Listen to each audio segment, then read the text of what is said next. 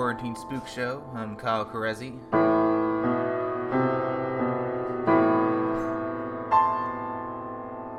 This is the spookiest show you'll find around. With the exception of the news. If uh, the news is still a thing, with the exception of uh, social media documentarians. See, it's already spooky.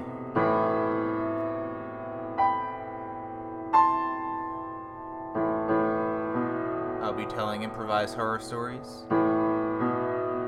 Every title is unseen by me. And if you want to submit a title, you can email quarantinespookshow at gmail.com or follow us on Twitter at quarantinespook for updates.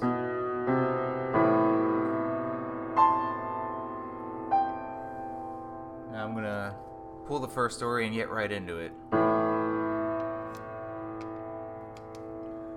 This first story is called How Low Can You Go?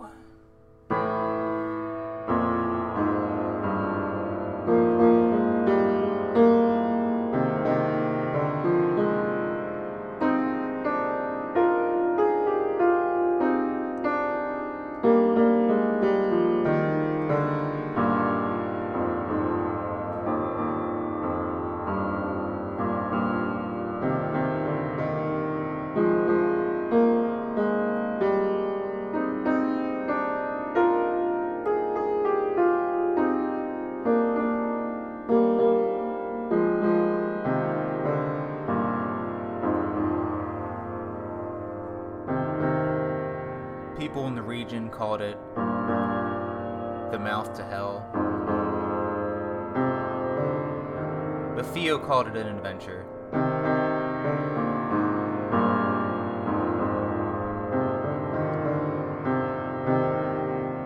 On the outskirts of town in the desert was a grand opening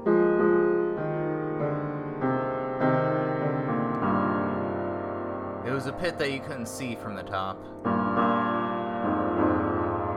In between some mountains and plateaus.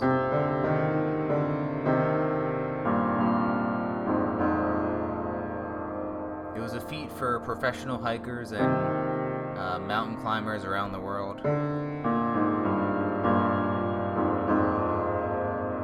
But to the people in the region, it might as well have been folklore.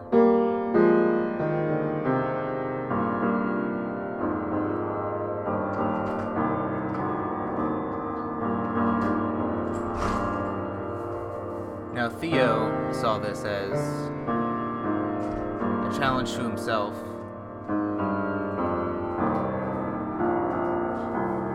Watch Instagram stories about people going down to the mouth of hell.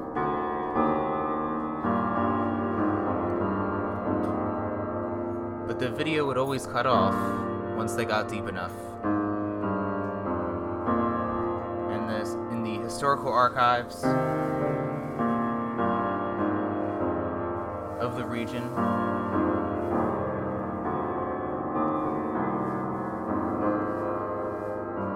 Been no footage that exists of the bottom of this mouth of hell, which heightened the lore that it truly was the mouth to hell.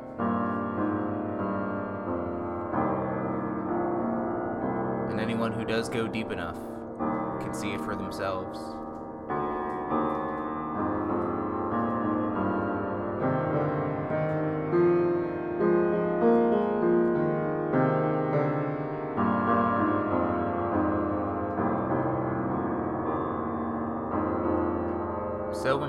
Turned 22, he deemed himself ready to enter the mouth of hell.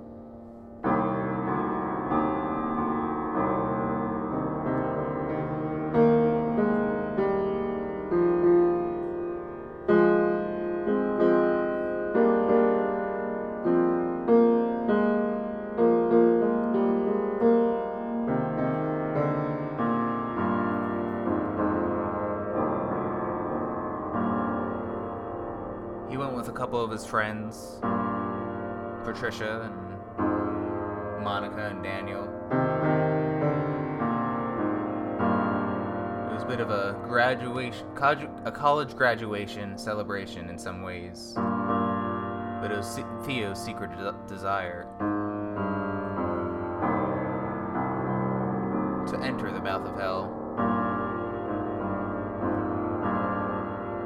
He's already been mountain climbing for several years and rock climbing and all that jazz. So he had all the gear ready. His friends saw it more of a, as a fun excavation. But he saw it as his destiny.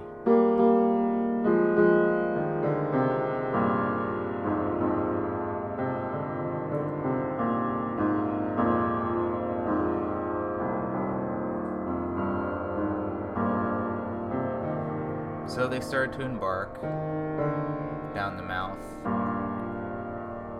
You can get down to it just by walking at first. But then it gets more hazardous and you need more of a secure alignment to continue downward. And then it got to the point where you couldn't walk anymore because the spiraling trail that would go down would eventually end.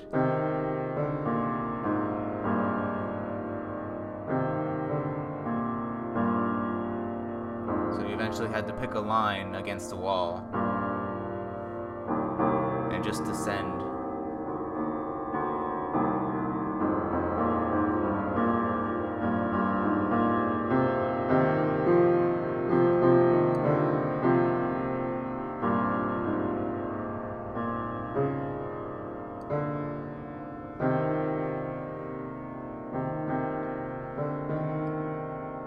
And they had their flashlights with them. Theo had his Instagram uh, live already. He started to post videos online as he went down.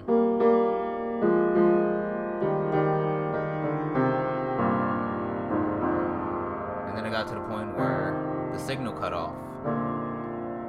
And he thought, oh, that must be why people couldn't post their Instagram stories from beneath the hole because there was no signal.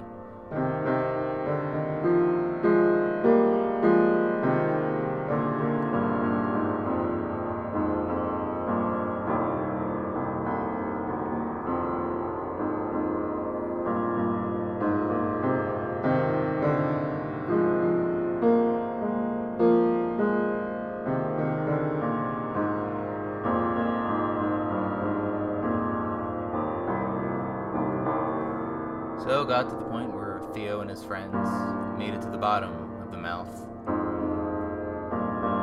They can see the opening to the sky clear above them. And then Daniel just said, Alright, shit, we did it. And then Patricia said, Yeah, yeah, I can't believe we finally made it after all these years living by it, you know?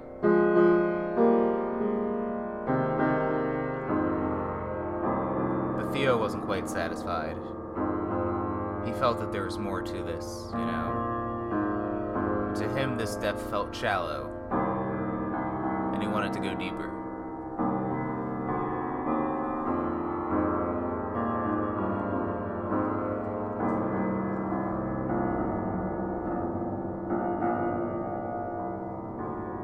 So as he walked around the uh, bottom with his flashlight, he saw there was another opening, a cavern that went downward. So he said to the others, like, hey, there's more mouth down here. Do you want to check it out?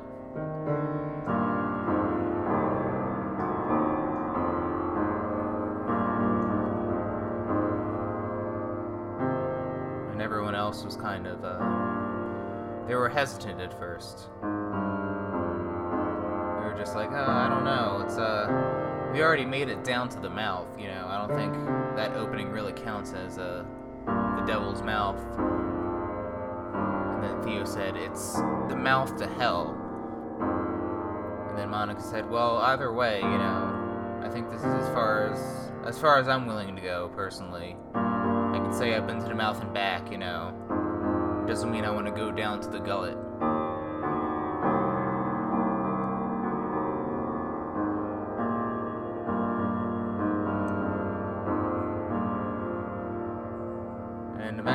Patricia thought about it and she said, "Yeah, yeah, I'll, you know what? I'll come with you for a little bit. You know, if it gets too dicey, then I want to turn back."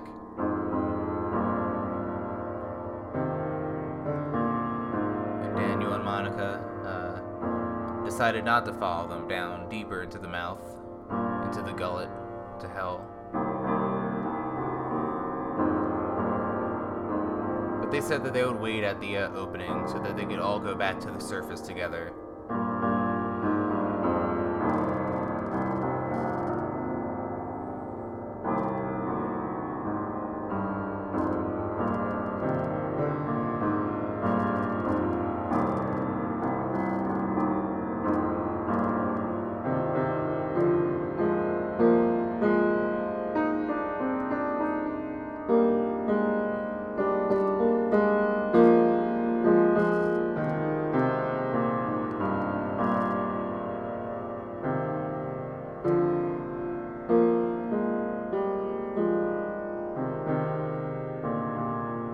Took longer than Theo expected.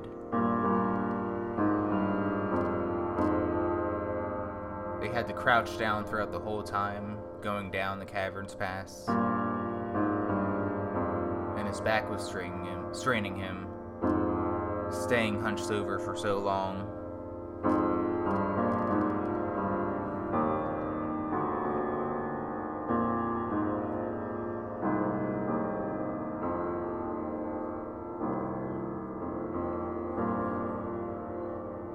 Feel more of the blisters on his feet.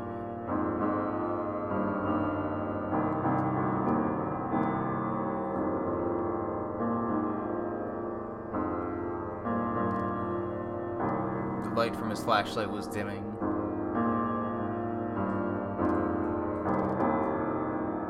He thought about using his phone, but he wanted to preserve the battery on that.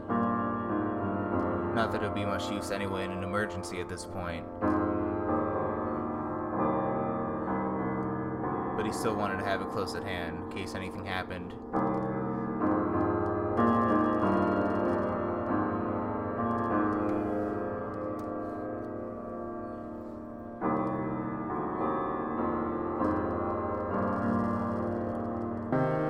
At one point, Patricia said, "Uh, Theo, let's uh turn back. I think I'm uh I'm getting really tired, and it's gonna be a pain in the ass to make it back this distance. You know, get some extravagant meal afterwards, like uh, noodles or sushi or what have you."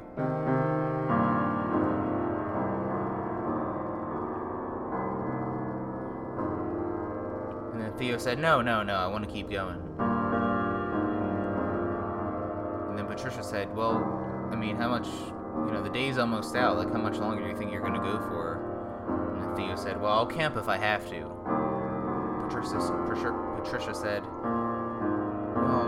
know, you don't even have any gear with you. You're just to be like sleeping on rocks. Do you even have enough to eat? And Theo said, Well, I have my granola. And Patricia said, Oh, sorry, your granola, you know. What a saving grace. What salvation.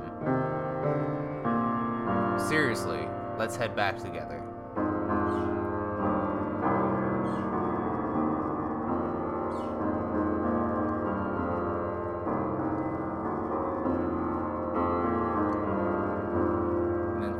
Well, you know what? You can just go head back by yourself. In fact, you can all leave the devil's mouth. I'm gonna keep going. I'll let you know when this journey ends so you know that I'm not dead. And the seriousness in his tone really disturbed Patricia. And then Patricia said, Well, I don't want you dead, so I'm gonna join you on this wild journey.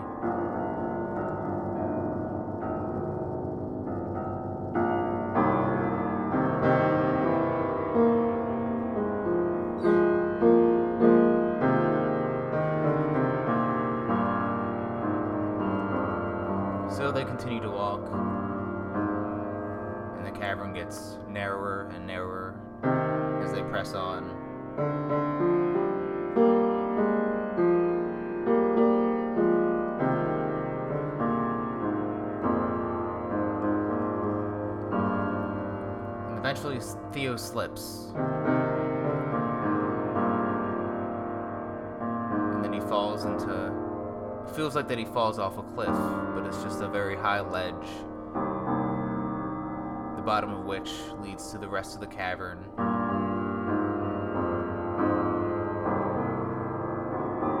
And Patricia says, Oh shit, Theo, you're alright? And Theo said, Yeah, I think so. I kinda. My ankle kinda hurts, but otherwise I'm fine.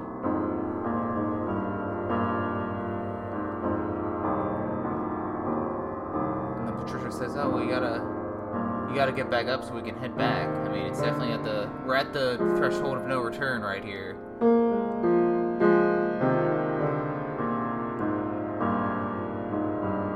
And Theo said, "No, no, no, I'll just keep going."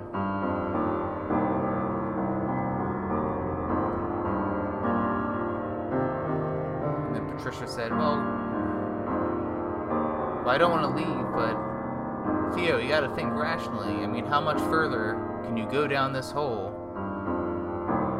And then Theo, thinking about his childhood romanticiza- romanticization of the devil's mouth, and now as an adult, he was not only down towards the mouth, but down its throat and heading to its stomach.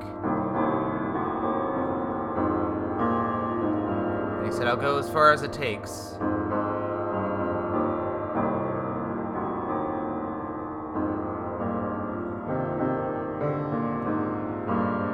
And it broke Patricia, Patricia's heart that Theo would go on such an endeavor down to this seeming, seemingly bottomless pit.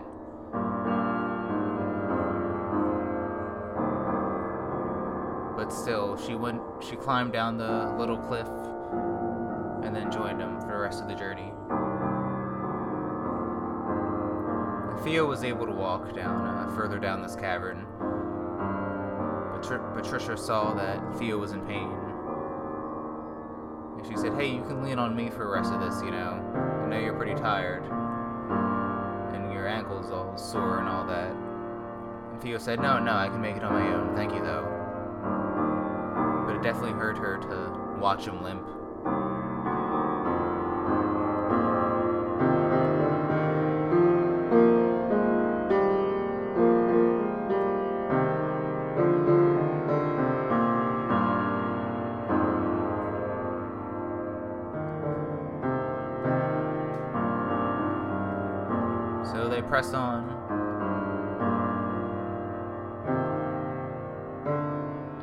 Felt like the tunnel would never end, they enter an opening.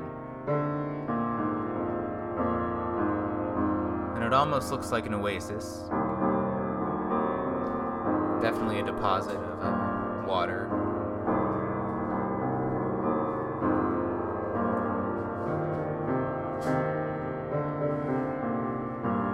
And then Theo said, Oh, water, yes.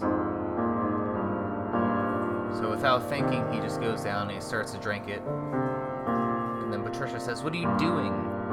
This is cave water. It has rock sediment and all that. You know, it's not good for you. You don't know what that's going to do to your body for the rest of this journey.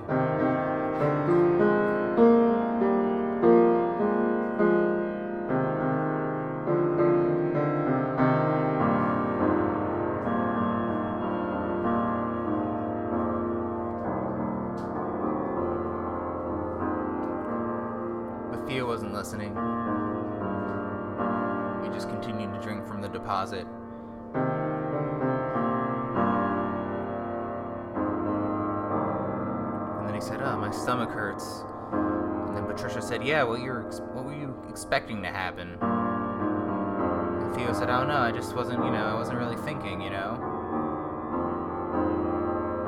And then Patricia said, "Theo, you got to learn how to take care of yourself, you know." Like, I get the hunger to explore the unknown. But you need to, like, rest up a bit. You need to be more strategic about this.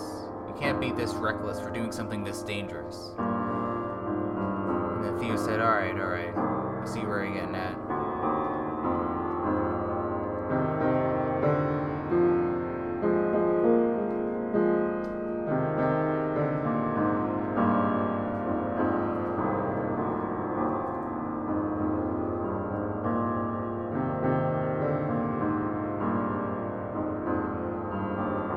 So they rest for about an hour. And then Patricia says, I don't know if we have much of a choice at this point. We're gonna have to like try to camp here or try to take like a nap or something. Then maybe like head back in the morning.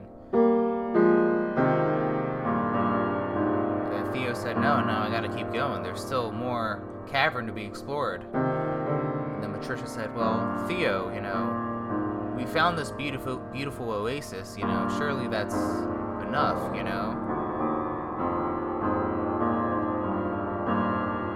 Sure a lot of explorers that came by didn't see this, you know. We can show other people, you know. We can add it to the historical archives in the library, you know.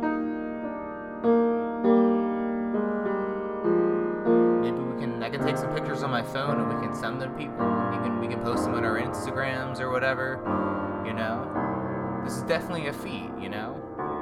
We should rest and then head back when we wake up.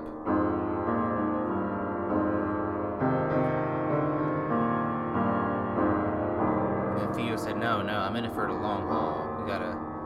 After when we wake up, we gotta keep pressing on, you know."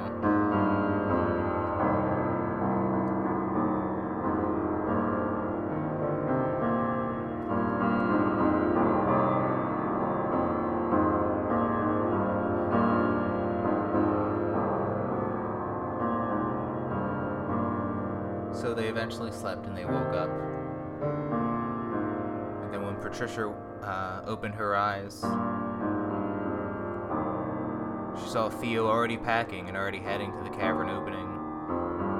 He was going to leave without her.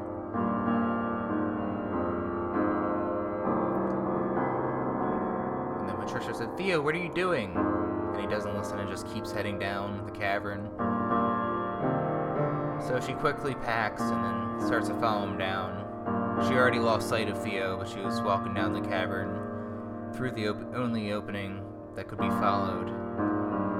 She was sure if she walked long enough, she'd eventually catch up.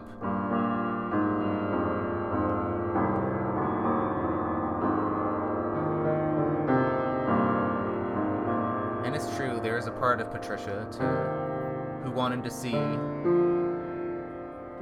what was at the end of this cavern. Her main need was to save Theo from himself, for him being too reckless or destructive, and then destroying himself in the process.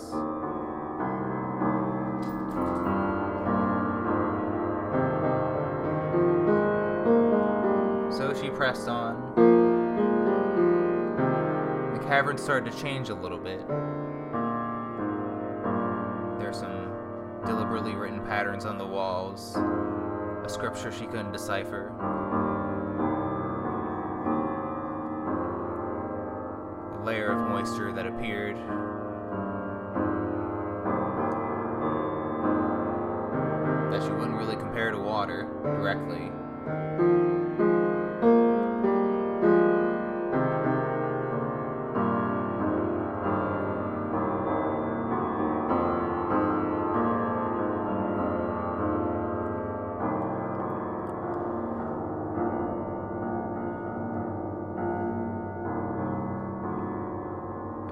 Eventually she finds another opening. Much grander than the oasis that her and uh, that her and Theo found. It was so large that it barely looked like it was indoors, you know.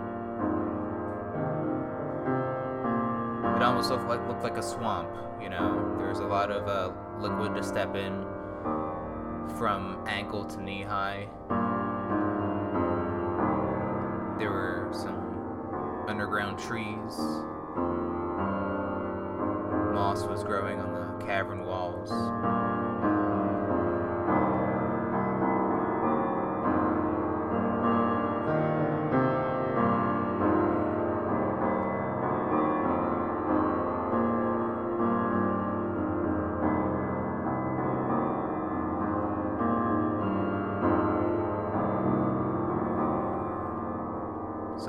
walks around at this beautiful landscape and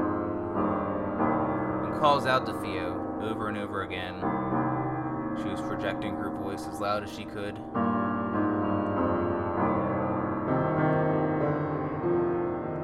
Eventually, she finds him, crouched down in the swamp, next to what looked like a dead body.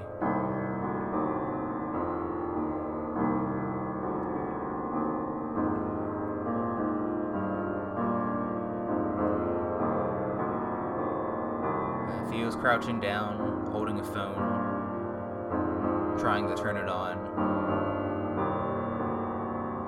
And then Patricia said, Theo, what the hell are you doing? We gotta get out of here. And Theo said, I follow this guy on Instagram. I recognize his hat.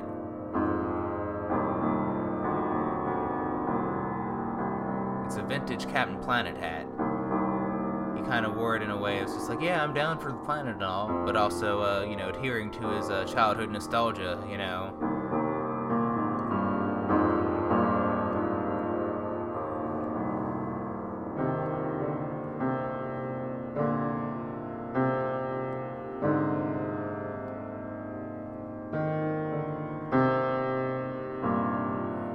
Eventually, he turns on his phone.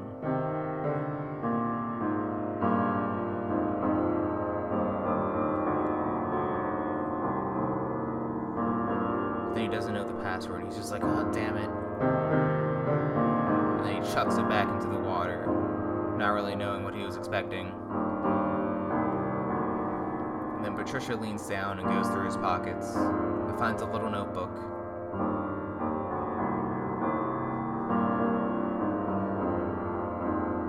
It was a, like a little mini diary, a pocket sized one. And she goes to the last entry of the notebook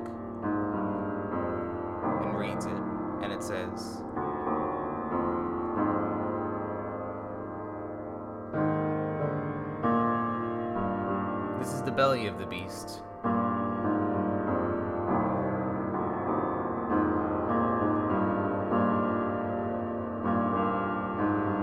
I finally made it here.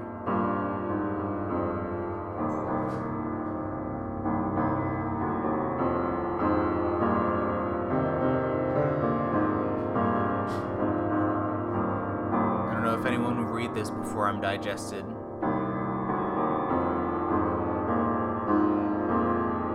This notebook survives, turn back now or press on.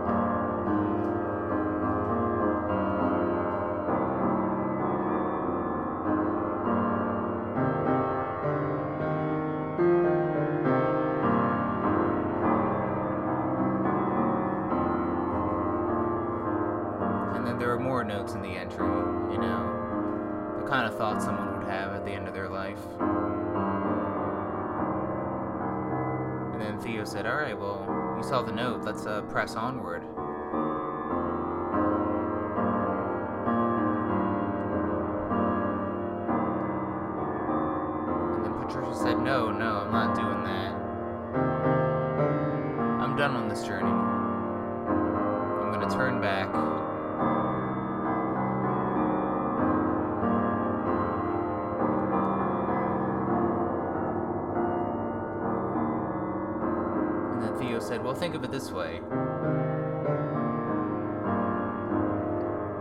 If you consider the human body, if this truly is the belly of some ancient beast, it'd probably be faster to press forward than it would be to go back, right?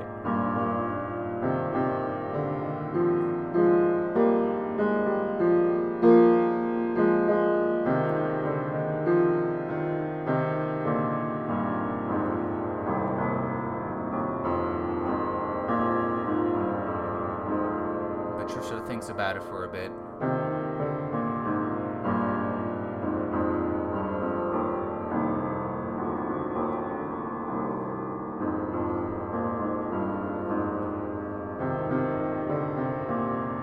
And then she said, Well, you know what?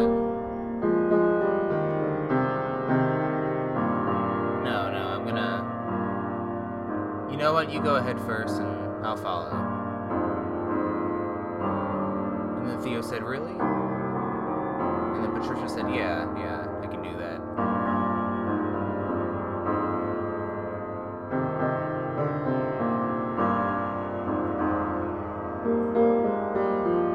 around the swamp, trying to find another opening of some sort. They find some little geysers here and there, but no openings that lead anywhere.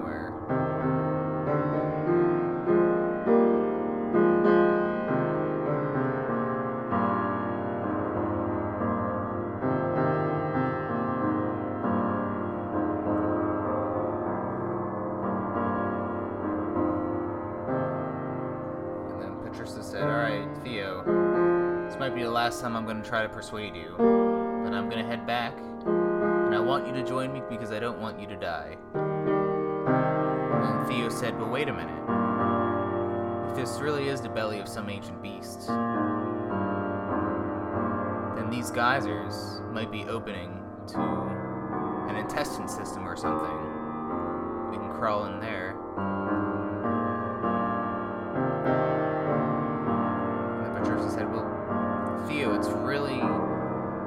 Try to, like, actually dig in there, it's really hot. You can burn yourself. You won't live through it. And Theo just shrugged and said, Well, I just. I gotta find out anyway. So without giving her any warning, Theo sees the geyser and then tries to bellow himself in.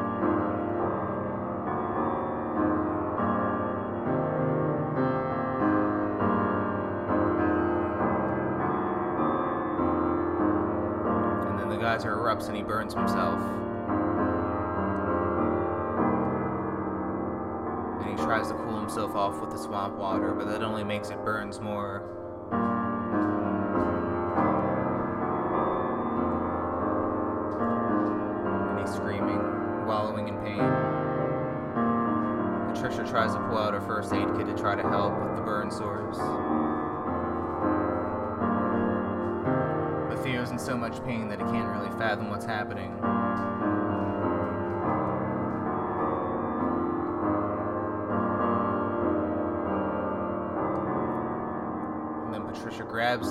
And says, Theo, if this is the belly of an ancient beast, if you move forward, you will be digested.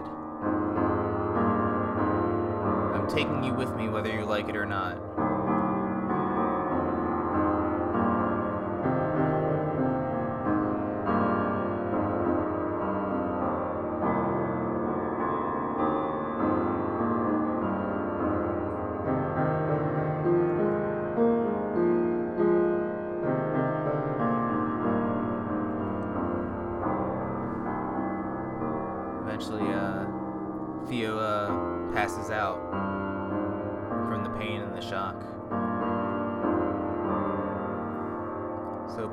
Eats a granola bar and then lifts him up and carries him.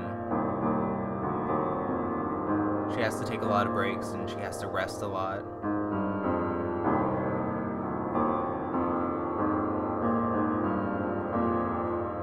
She definitely has to has to camp multiple times on her way back, going past the oasis, going back up that cliff that they fell off. Doesn't know how many days pass, or how much how much weight she's lost on her journey back.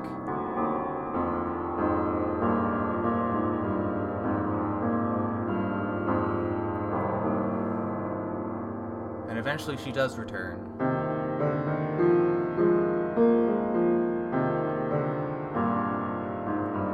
And upon her return, it's daylight.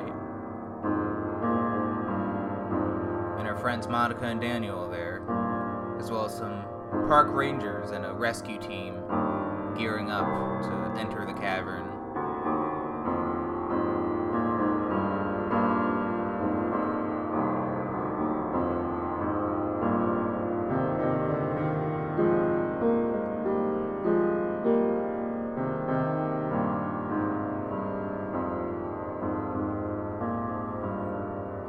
Says, Oh, thank God you're alive. We had to get a team together to come and rescue you, you know? And one of the rangers said, Yeah, we were literally right about to embark, and then you guys just emerged, you know? You've never known anyone that's actually lived through going down that cavern.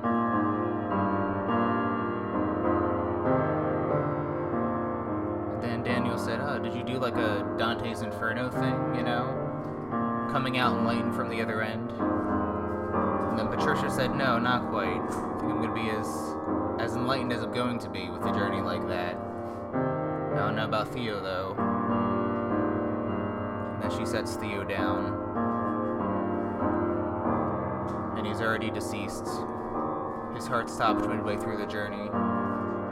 And Patricia tried to do what she could, but she couldn't save him.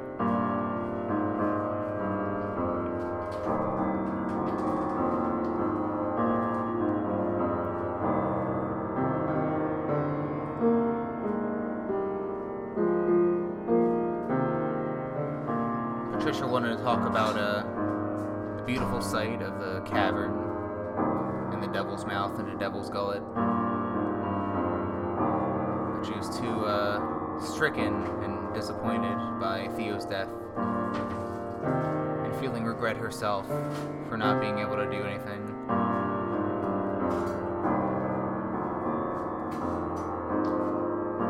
But within that grief, she remembered the beautiful sights inside the gullet. I remember that uh, Theo mentioned that he took a lot of pictures and video as they were traversing the cavern and the swamp and all that in the oasis. So she takes his phone to see the pictures for herself, but she doesn't know the password.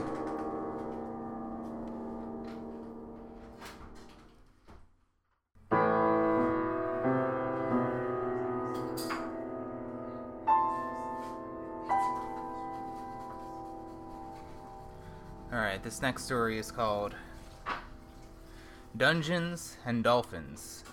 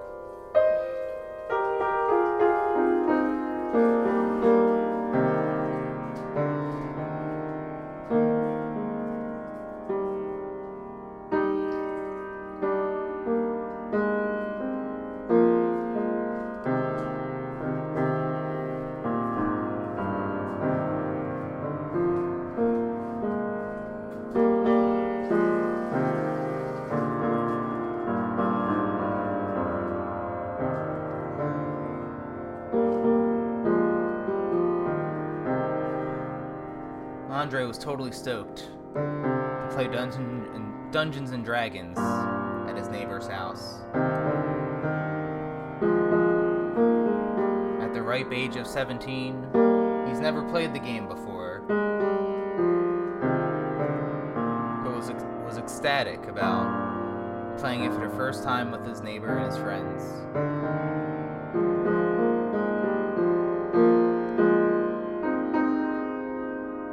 Know this group very well. But him and his neighbor got a had a chemistry class together and they would just like chat about things. Uh, the state of the earth, philosophy, Beavis and Butthead, you know. All the ripe, important matters that teenagers discuss.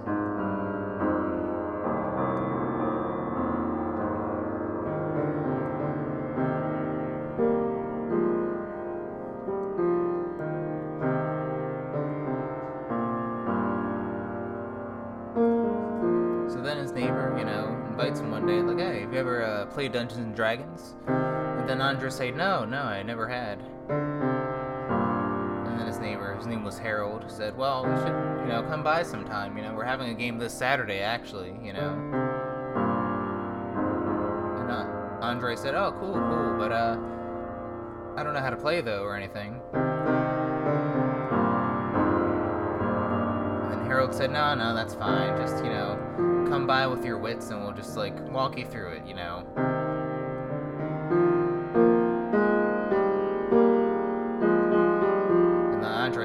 Cool, cool.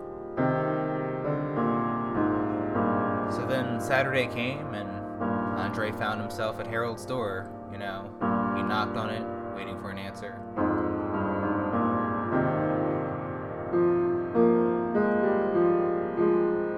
And then Harold's mother opened it, and she said, "Oh yeah, you're Andre. Okay, cool. Yeah, they're in the uh, they're in the basement. You know, just getting uh, set up for the game." Said, "Yeah, cool. Yeah." So he goes down the stairs, and then everyone's all like, "Hey, Andre!" Even though he never met anyone there besides Harold. And Andre says, "All right, this is Steve, and this is Stan." And then Andre says, Hey, I'm Andre. Stan says, Hey, I'm Stan. Steve says, Hey, I'm Steve.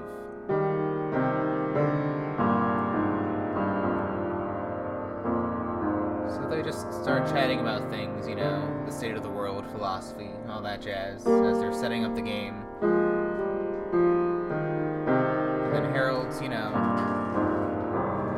he's setting up and he's just like, Alright, pretty stoked for this particular game. And then Andre said, "Oh yeah, I've never played Dungeons and Dragons before." And then uh, Harold said, "Dungeons and Dragons." Oh no! Oh no! We're gonna be playing a different version tonight. I thought I uh, explained it earlier. No. This version's called Dungeons and Dolphins.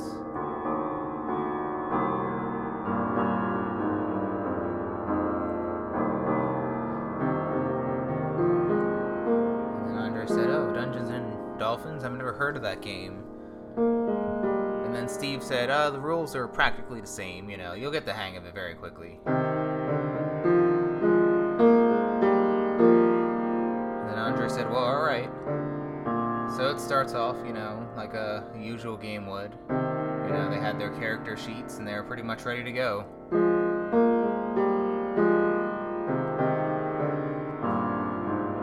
and it started off in the ocean on a little island.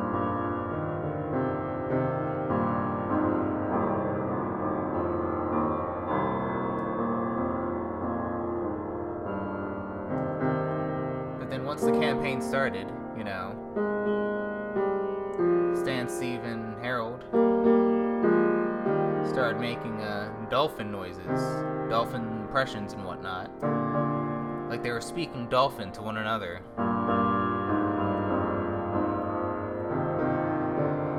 And then Andre's trying to keep up where the uh, campaign goes, and he's just like, "Wait, wait, stop! Sorry, I, am not, I'm not uh, getting it." And Harold's just like, "Oh, what's up?" Andre just says, "Well, you're you're all making like a you know, dolphin noises at each other, you know." And then Stan's like, "Yeah, yeah, we are."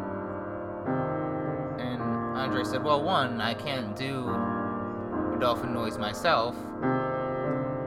And two, you know, how do you how do you understand each other when you make those dolphin impressions?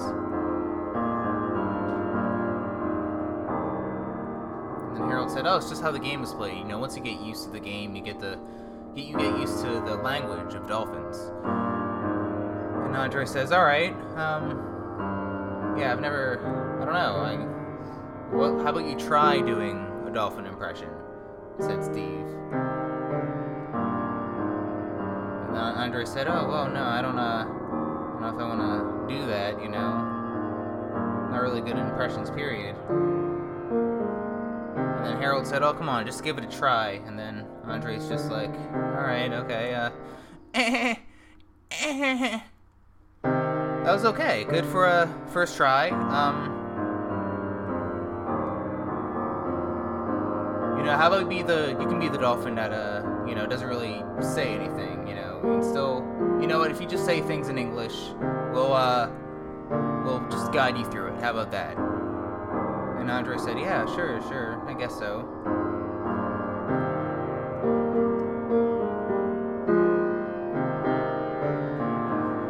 So the game goes on. Uh, everyone's speaking dolphin. Andre doesn't quite get the rules. He just kind of tries to like, you know, go along with the game as best he can, you know.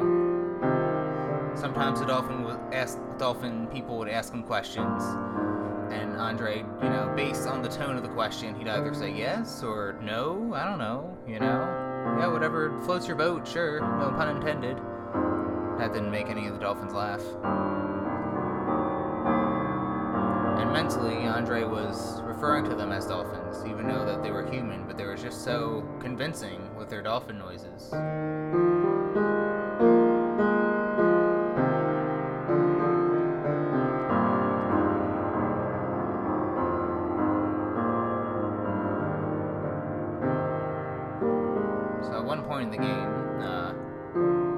Still doesn't quite know what's happening in the campaign.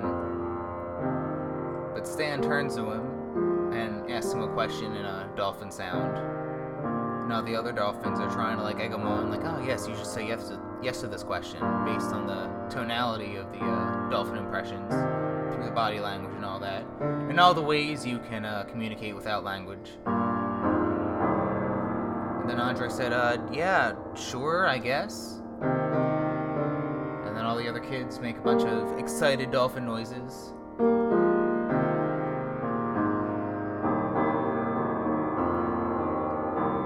And then Harold takes out a dagger. And then Andre says, you know, makes more dolphin noises. Not, not Andre. Andre says, oh, what the hell is that? And then Harold responds in dolphin noises. Stan and Steve, uh, they both nod, also with dolphin noises, egging them on. And then Harold starts to wave it in front of Andre. And Andre stands up and backs against the wall and he says, Whoa, whoa, I didn't sign up for this. And then Harold stops and says, Oh, Andre, what's going on? And Andre said, I don't, what do you, what do you why, why are you waving that knife at me? And then Harold says, oh, well, this is just part of the game, you know. We had to, for the campaign, we had to make a blood sacrifice, and you volunteered to do it, so we're gonna cut you a little bit, and then it's gonna be incorporated to the game. And then Andre said, no, no, no, I don't want to be uh, cut in that way. And Harold said, well, like in the campaign, you consented to it, you know. I mean, you can back out now, but it wouldn't really make you a team player. And then Andre said, well, you know, I didn't know we had to, like, speak dolphin, you know, for this game. And then Stan just said, oh, you should have done your research then. And then Harold's just like, alright, take it easy. Look, if you don't want to get cut uh, for the sacrifice, that's fine, but it's really going to stifle the game.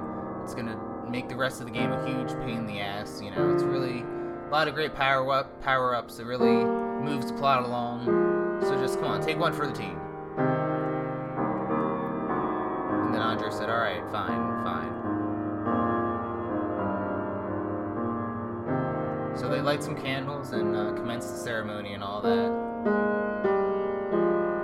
And Harold lightly jabs uh, Harold's hand, lightly jabs Andre's hand, and uh, drips the blood into a little vial, and then seals it with a cork.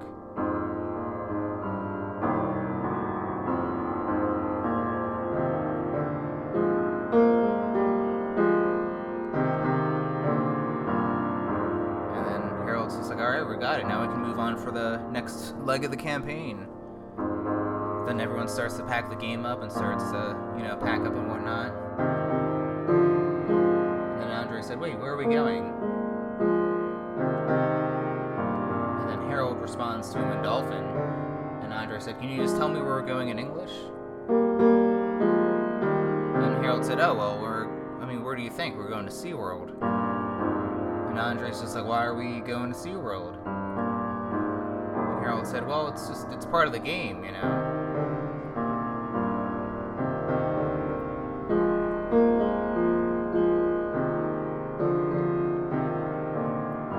Yeah, the best way to play Dungeons and Dolphins is with real, bona fide dolphins.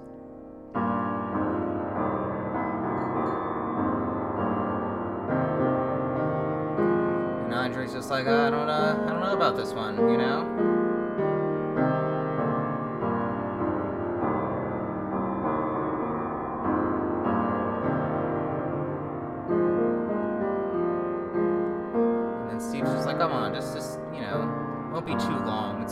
Play the game. You know, you set your night aside to play it anyway. I got a car. We'll just head over there. It won't be any big thing. And then Andre's just like, all right, fuck it. And the car ride was more awkward than the game itself. Everyone in the car was speaking dolphin to each other, except for Andre. And it's needless to say, he had no idea what the fuck was going on.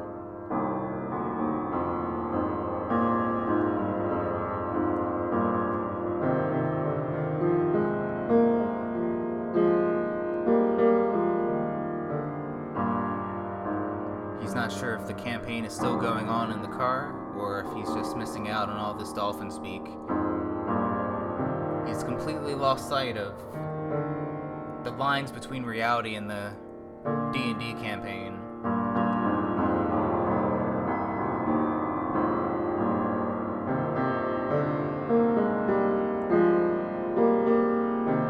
Eventually they arrive at SeaWorld.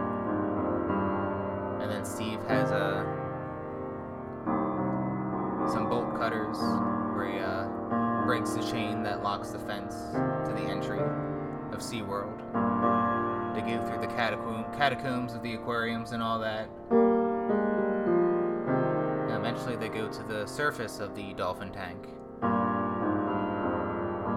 where three dolphins are swimming around.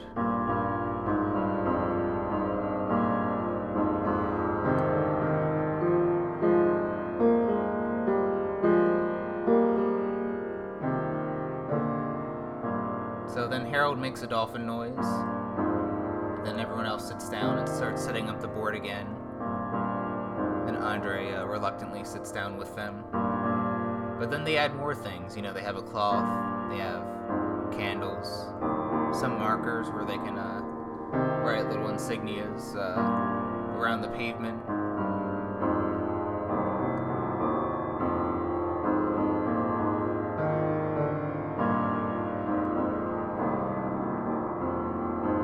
So eventually they get back into the game, you know, what's what it seemed like to Andre at least, because they were rolling dice and checking their character sheets and thing, things like things like that.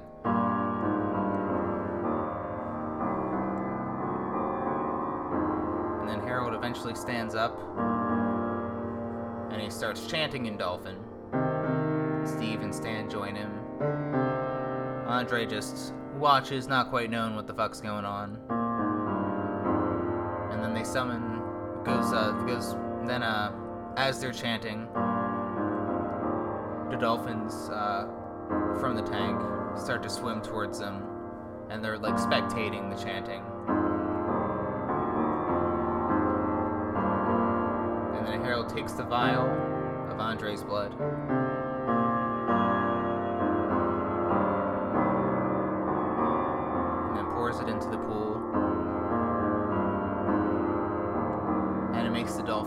crazy.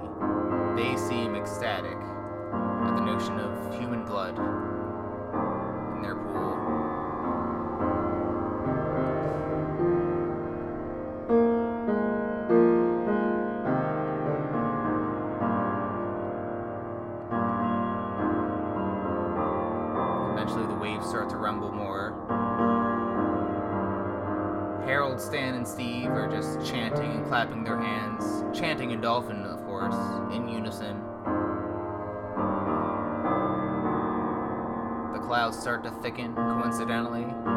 The wind picks up.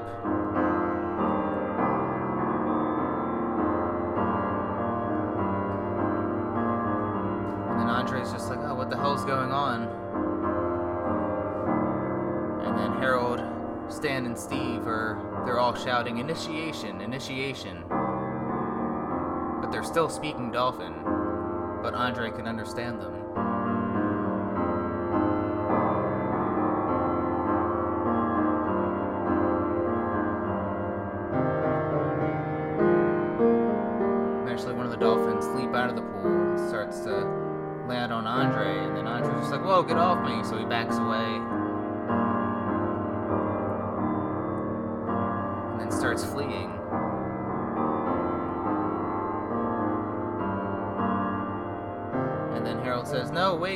Come back. We have to finish the ceremony or it won't be complete. And Andre just says, I don't care.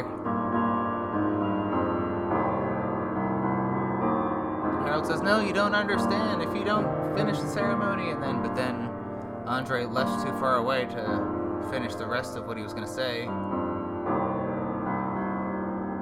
So eventually, Andre is outside of SeaWorld, you know,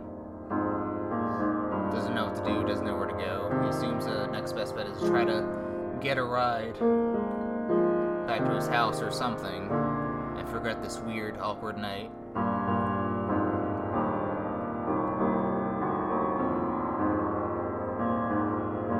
So then he uh, calls his mom on his phone and he's just all like, Mom, can you pick me up at SeaWorld? It's a long story. I, I know I'm in trouble or whatever, but, uh, you know, just you just like pick me up and take me home, or like send dad or something. And then his mom says, "Who's it? Who is this?" And Andre's just like, "Oh, it's Andre, you know, caller ID and all that." And it's just like, I don't know who you are making this. Uh, I don't know why you have my son's phone making all these dolphin noises. But if it's Andre says it, this is you. Stop fooling around. Come on. Andre's just like, no, mom, it's me. I'm not making dolphin noises. And eventually his phone dies, so he can't finish the conversation. So then he goes uh, to a nearby gas station, you know, maybe trying to, maybe he can find like a bus schedule or uh, some sort of like a Uber pickup thing from there or something or like in the trying to get the gas station attendant to call Uber or something. Any number of uh, things. But he tried to go to the gas station so that something, so that he can get away back. Goes to the gas station attendant, and he says like, "Hey, can I, uh, can you call like an Uber for me or something, or can I at least see like a bus schedule or something?" And the gas station attendant just looks at him, not knowing what he's talking about.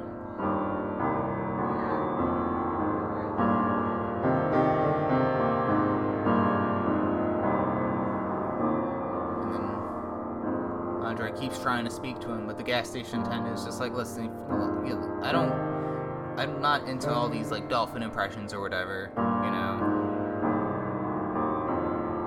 If you're one of those dolphin fanatics that does all that weird culty shit, you know, at SeaWorld after hours, I'm not into it, so just please leave, you know. So then Andre was. It occurred to him that he could only speak dolphin. He couldn't speak human at all. Maybe that's what Harold was trying to say before he left. That he would be stuck speaking dolphin unless he continued on with the ceremony and the campaign.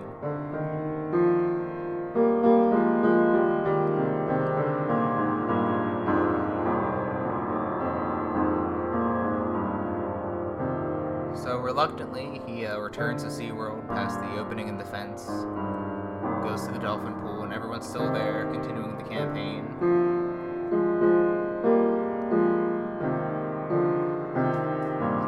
And then Harold says, Oh, Andre, there's still time to, uh, you know, finish the initiation in the campaign.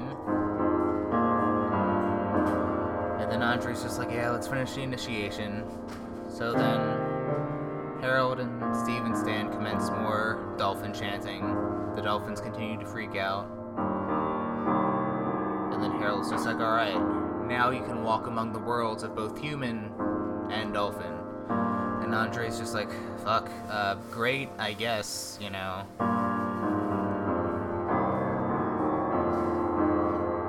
So then they play the rest of that tabletop game till dawn. As much as Andre didn't want to admit it, it was the best gaming experience of his life.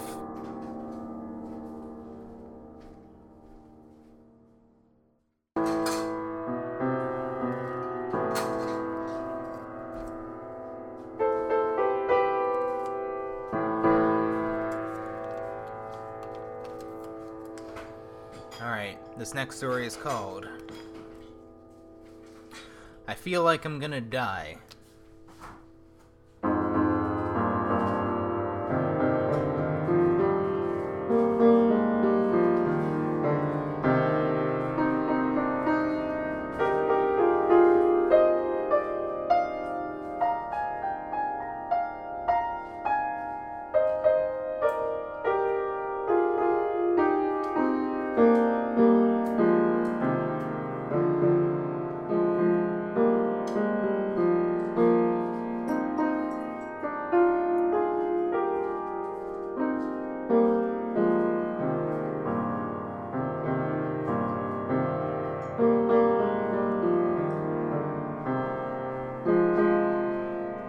Was wallowing in pain at the hospital, and he shouts at, at the top of his lungs, Ah, I feel like I'm gonna die.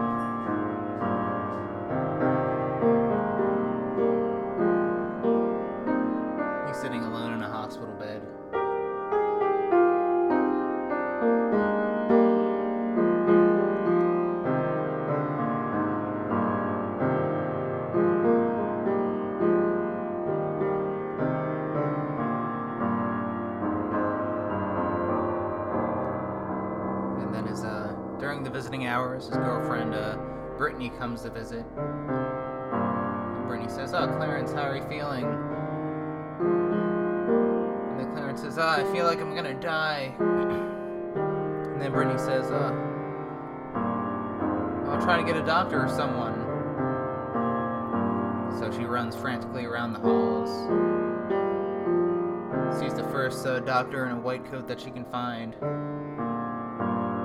And she says, Hey, my boyfriend feels like he's gonna die and you're not doing anything. And the doctor looks at her puzzled. And he says, Oh, are you uh, talking about Clarence? And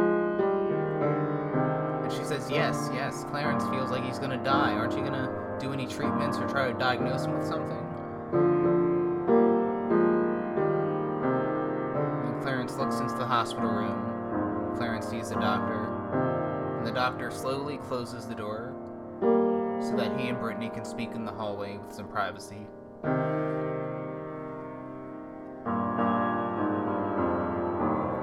And the doctor says, uh, what was your name? It's Brittany. Brittany. Okay, Brittany.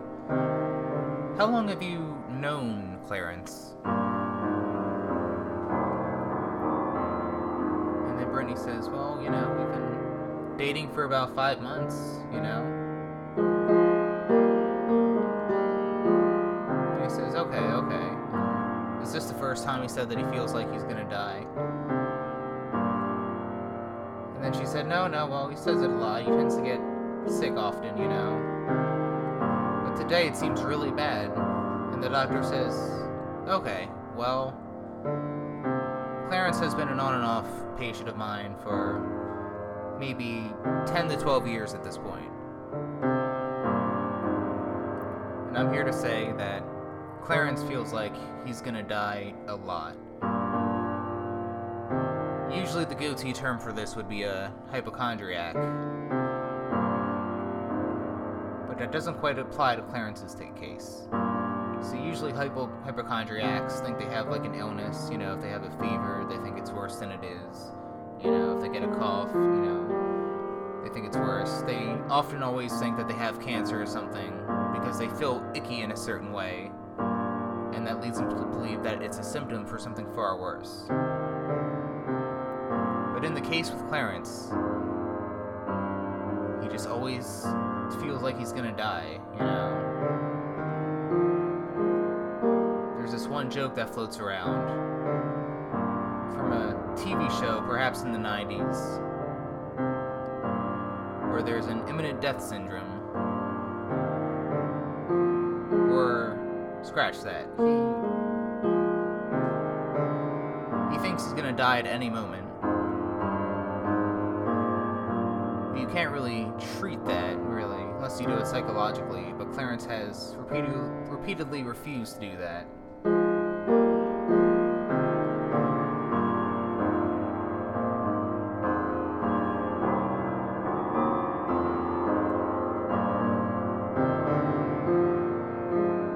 Idea of him feeling like he's gonna die, you know, it's nothing new. Brittany says, "Okay, well, I guess you know, being his girlfriend at all, you know, what can I do about it?" The doctor shrugged and says, "Well, if he always feels like he's gonna die, presumably you'd want him to feel like he's not going to." And I would use whatever whatever means you have in your disposal so Clarence doesn't feel like he's gonna die. But after treating him for so many years and his family, I would assure you to uh, get used to Clarence feeling like he's gonna die.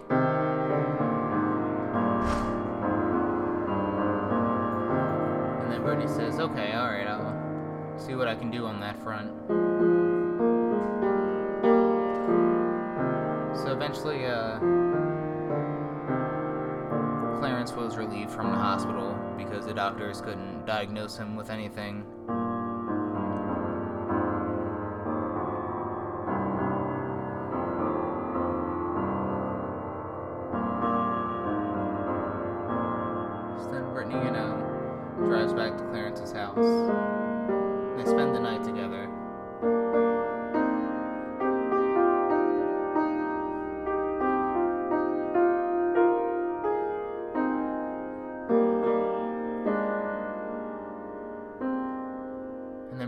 Wakes up again to Clarence shouting, Ah, I feel like I'm gonna die.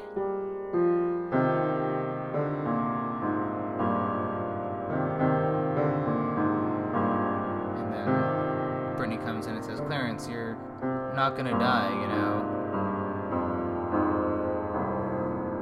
Clarence says, Yeah, huh, I can get stung by a bee, I can get hit by a car, you know, any number of things.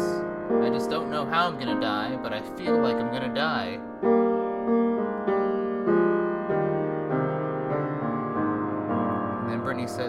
You know, I mean, we're all gonna die at some point. And then Clarence shouts, like, Yeah, you see? And Brittany said, No, no, that's not what I meant, you know, just.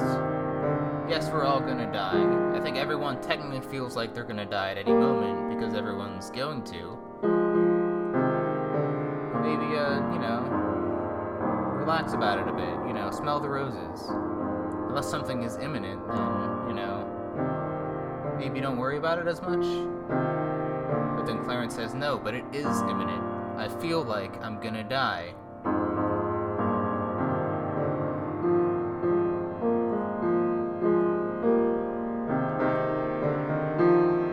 So Brittany says, alright, do you wanna go to the hospital again so they can, uh, treat you in some way?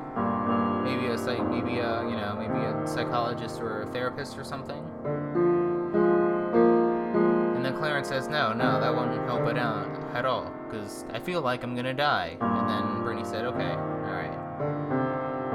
So they go on dating for, and then the next, the next few months, they're dating some more, they do outings. Maybe Brittany didn't see it before, but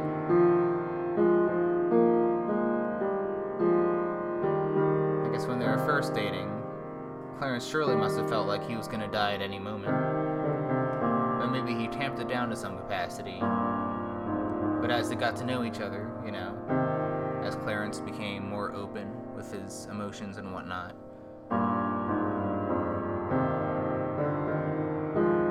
he was uh, more vocal about him feeling like he's gonna die. And they're at a farmer's market, and Brittany's having some cotton candy, and Clarence is having some popcorn. Clarence says, Haha, I feel like I'm gonna die. And Brittany says, Yeah, yeah, I know.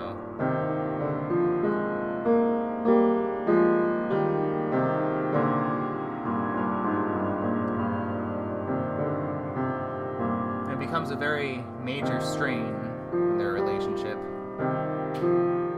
Because Clarence can't quite get a grip on his emotions and all of that.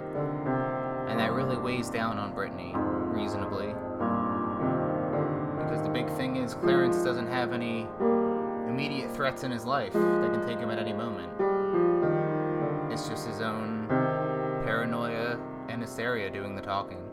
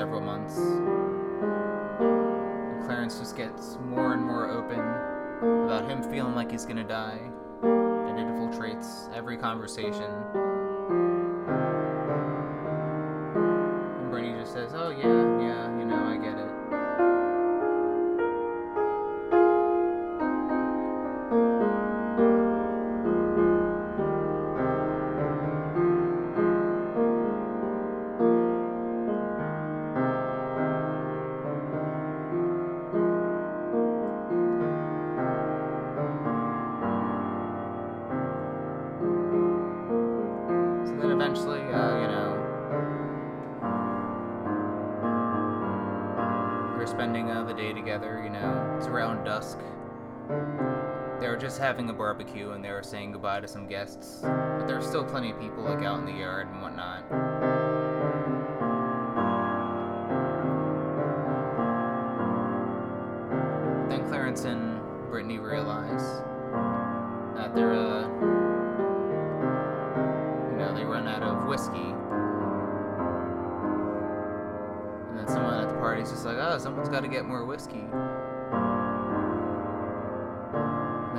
says, oh, you know, I can always get that whiskey. I can just go across the street and get it, you know.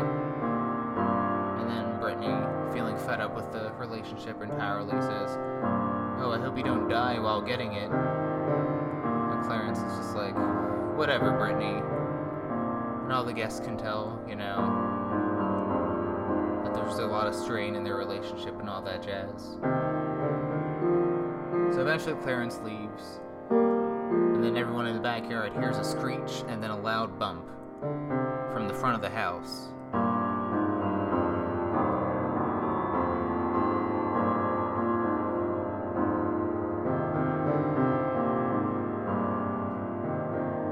So everyone rushes over to the front yard, and then Clarence is uh, underneath the car that was speeding down the street. He's near the back tire, guy the, who was driving the car steps out. He says, "Oh shit, I didn't see him." And then one of the party guests is just like, "Well, who speeds down a residential neighborhood like that?"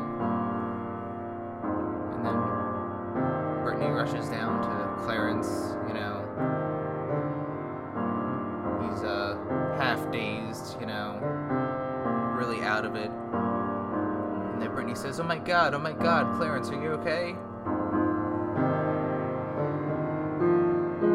And then Clarence gives out a really loud groan. And he's just like, Oh yeah, yeah, I'm fine.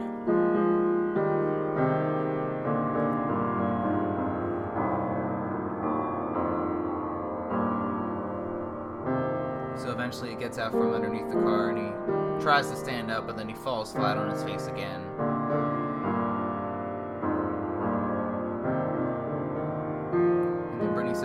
My god, you have a bone sticking out. And then Clarence says, No, no, I'm fine though. I'm fine. Brittany said, Clarence, you might die from this if you don't get immediate immediate hospital care. And then Clarence is just like, no, no, I got it. I can, uh, I can just walk it off. And then Brittany says, Clarence, you have a bone sticking out. Most of your bones look broken. You probably have internal internal bleeding too. We have to take you to the hospital right now. And then Clarence is like, no, no, no, I'm fine. I, I got this. I've, I've never, honestly, I've never felt better. And then Brittany says, are you shitting me? You feel like you're dying all the time, but the one time you might actually be dying, you just feel peachy keen.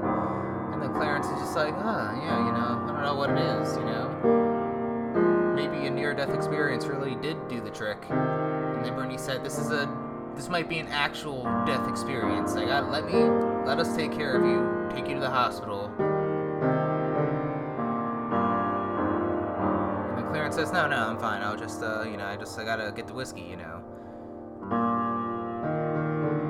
So then he's walk, continuing down the street. Everyone's trying to stop him, but he's leaving a trail of blood, you know, past him.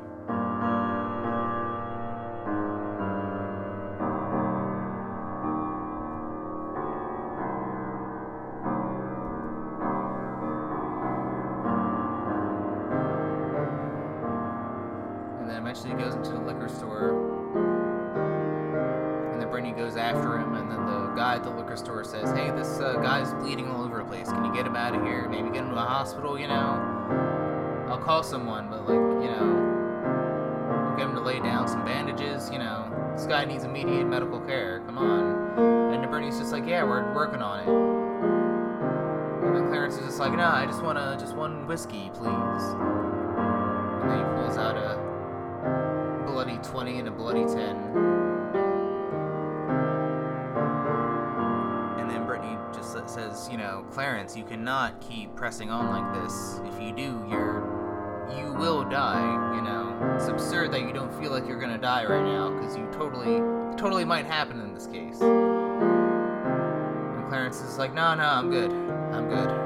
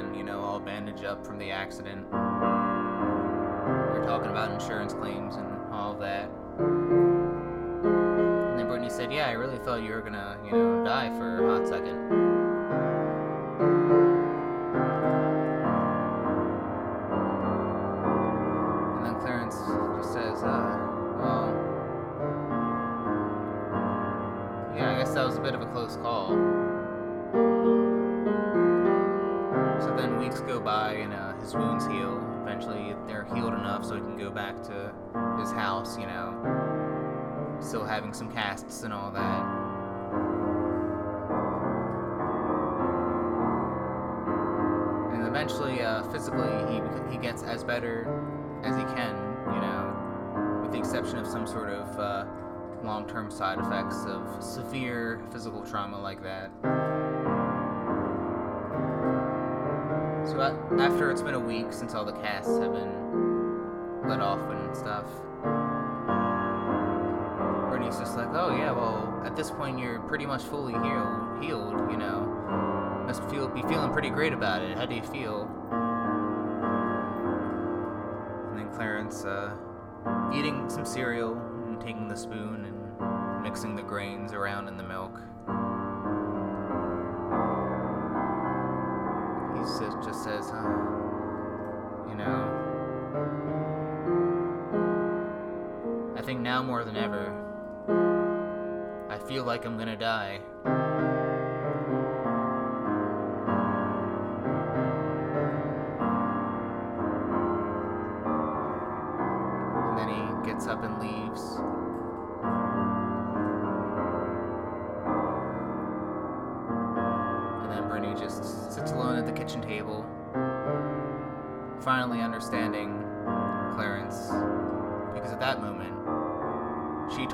Like she was gonna die.